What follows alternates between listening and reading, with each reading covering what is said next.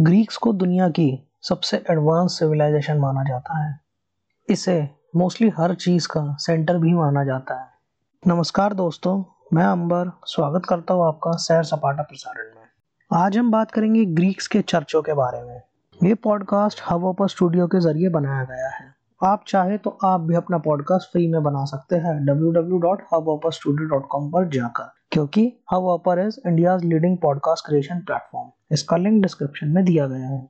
Greek civilisation की शुरुआत eighth century में हुई थी।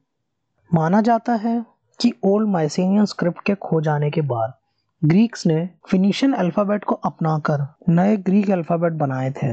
पहला रिटर्न रिकॉर्ड भी इसी समय बना था। 680 बीसी के दौरान कॉइनेज का भी सिस्टम आ गया था।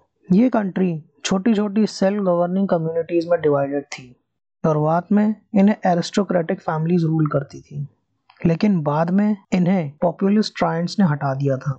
ऐसे ही एक ट्रायंट का नाम था हिपियास जिसका राज 510 बीसी में एथेंस में खत्म हो गया था। और इसी के बाद एथेनियंस ने वर्ल्ड्स फ़र्स्ट डेमोक्रेसी बनाई थी। सिक्स सेंचुरी तक तो ग्रीस में चार पावरफुल सिटी स्टेट्स बन गई थी, जिसके नाम थे एथेंस स्पार्टा कॉरिंथ और थीप्स आपस में इनके कई झगड़े होते थे डोमिनेंस के लिए। लेकिन जब भी इनकी कंट्री पर दुश्मनों का हमला होता था तो ये एकजुट हो जाते थे। जैसे चार सौ बानवे, चार सौ नब्बे और चार सौ अस्सी बीसी में जब पर्शियंस ने हमला किया था, तब ये चारों एकजुट हो गए थे। एथेंस और कोरिंथ मेजर मेरीटाइम और ट्रेडिंग पावर्स थी। स्पार्टा एक बड़ी मिलिटराइज्ड स्टेट थी, जिसमें हर आदमी सोल्जर था। यहाँ पर स्लेव, जिन्हें हेलोट्स कहते थे, उनका चलन भी आ गया था। नेशनल इंस्टीट्यूशंस भी बनाए गए थे। आज जो हम ये ओलंपिक गेम्स देखते हैं, क्या आपको पता है कि इसकी शुरुआत कहाँ से हुई थी? इसकी शुरुआत 776 बीसी में, ग्रीस में हुई थी।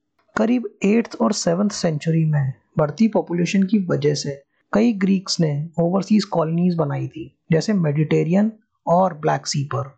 भले ये इंडिपेंडेंट थी, लेकिन ग्रीस से भी जुड़े हुए थे। ये कॉमर्स और मैन्युफैक्चरिंग के ज़रिए पैसे कमाते थे। ग्रीक्स बहुत बढ़िया ट्रैवलर थे।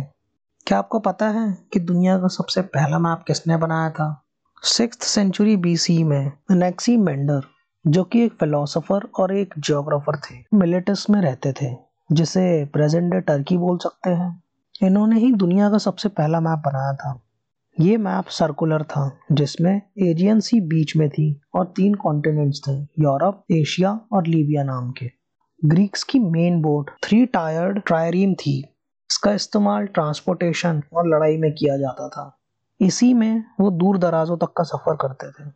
हेरोडोटस के रिकॉर्ड्स के हिसाब से सिक्स सेंचुरी बीसी में आइलैंड ऑफ़ सेमोस यहाँ से एक शिप निकली थी, जो स्ट्रेट्स ऑफ़ जिब्राल्टर से होते हुए सिटी ऑफ़ टार्टेसोस तक पहुँची थी, यानी अटलांटिक कोस्ट ऑफ़ स्पेन पर। ग्रीस और स्पेन के राजा के बीच फ्रेंडली रिलेशंस बन गए थे, जिसकी वजह से उनके बीच ट्रेड बढ़ने लगा था। स्पेन के साथ ट्रेडिंग करते करते ग्रीक्स को ब्रिटेन जर्मनी और स्कॉटलैंड के भी ट्रेड रूट्स पता चल गए थे। एंशंट वर्ल्ड में सबसे फ़ेमस ट्रैवलर का नाम हो और पाइथेस का नाम ना है ऐसा तो हो ही नहीं सकता। पाइथेस मार्सेलीज नाम की ग्रीक कॉलोनी से बिलोंग करते थे। जो कि फ्रांस में है। ऐसा माना जाता है कि पाइथेज सिर्फ़ ट्रेड के लिए ट्रैवल नहीं करते थे। उनका मेन पर्पज साइंटिफिक इंटरेस्ट था। 325 बीसी में वो नॉर्दर्न यूरोप से निकले थे। उस समय वो स्ट्रेट्स ऑफ़ जिब्राल्टर वाला रूट नहीं ले पाए थे, क्योंकि तब कार्थेजियंस ने वो रास्ता बंद कर दिया था। वो ऑड रिवर से होते हुए बे ऑफ़ बिस्के तक पहुँचे थे। इंग्लिश चैनल से गुजरते हुए वो ब्रिटेन पहुँचे थे। वहाँ पर कॉर्नवॉल की टेन माइंस वो कई बार गए थे। उसके बाद वो आयरलैंड गए थे। उनका मानना था कि ब्रिटेन का शेप ट्रायंगुलर है और उसके आसपास कई छोटे छोटे आइलैंड्स हैं। पाइथेस का मानना था कि नॉर्थ की टाइडल वेव्स ज़्यादा ऊँची है एज कंपेयर टू मेडिटेरियन क्या आपको पता है कि चाँद के इफ़ेक्ट की वजह से लहरों पर असर होता है? सबसे पहली बार ये बात पाइथेस ने सजेस्ट करी थी। पाइथेस वो पहले ग्रीक थे, जिन्होंने नॉर्थ के लंबे समय के लिए रहने वाले विंटर डार्कनेस के बारे में बताया था। ये बात मेडिटेरियंस को कई सेंचुरीज पहले ही पता थी, लेकिन उनके पास इस बात का कोई पुख्ता सबूत नहीं था। उन्होंने मिडनाइट सन के बारे में भी एक्यूरेट डेटा दिया था। उन्होंने आर्कटिक के बारे में भी कई बातें बताई थी। यहाँ तक कि उन्होंने पोल स्टार और गार्ड स्टार्स के बीच का रिलेशनशिप भी बताया था। जैसे कि आपको पता है कि उस समय एडवांस टेक्निक्स नहीं थी तो तब लैटिट्यूड कैसे देखे जाते होंगे?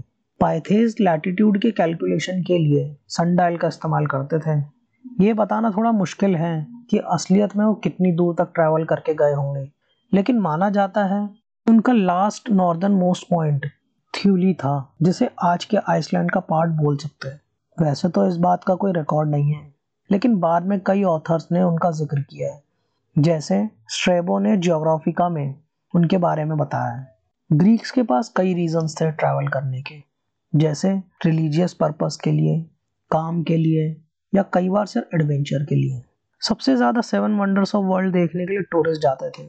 ये सारी जगह हेरोडोटस और कैलीमैकस ऑफ़ साइरनी ने म्यूज़ियम ऑफ़ अलेक्जेंड्रिया में काम करते समय डिसाइड करी थी।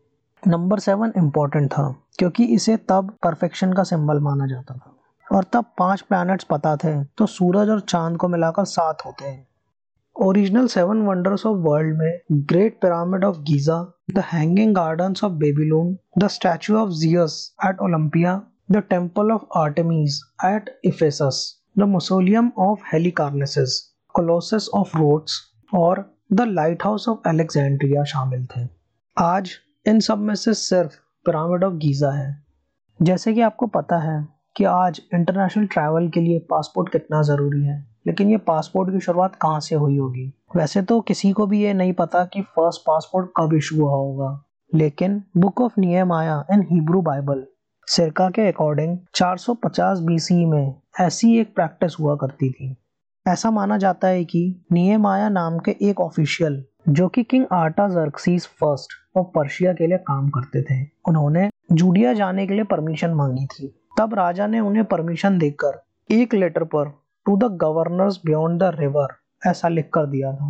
उन्होंने ऐसा इसलिए लिखा था ताकि नियम आया आराम से सेफली जा सके और उन्हें रास्ते में कोई ना रोके। एंशियंट ग्रीस का अपना अलग पासपोर्ट था। वो एक क्ले टैबलेट पर बना हुआ था ओनर के नाम के साथ। इसका इस्तेमाल ट्रैवलर्स और मैसेंजर्स मिलिट्री हेडक्वार्टर्स तक आने जाने के लिए करते थे। इस तरह से ग्रीक्स के ट्रैवल के चर्चे हुआ करते थे। चलिए, इसी के साथ मैं आज का ये एपिसोड यहीं खत्म करता हूँ आशा करता हूँ कि आपको ये पसंद आया होगा जुड़े रहिए अगले एपिसोड के लिए.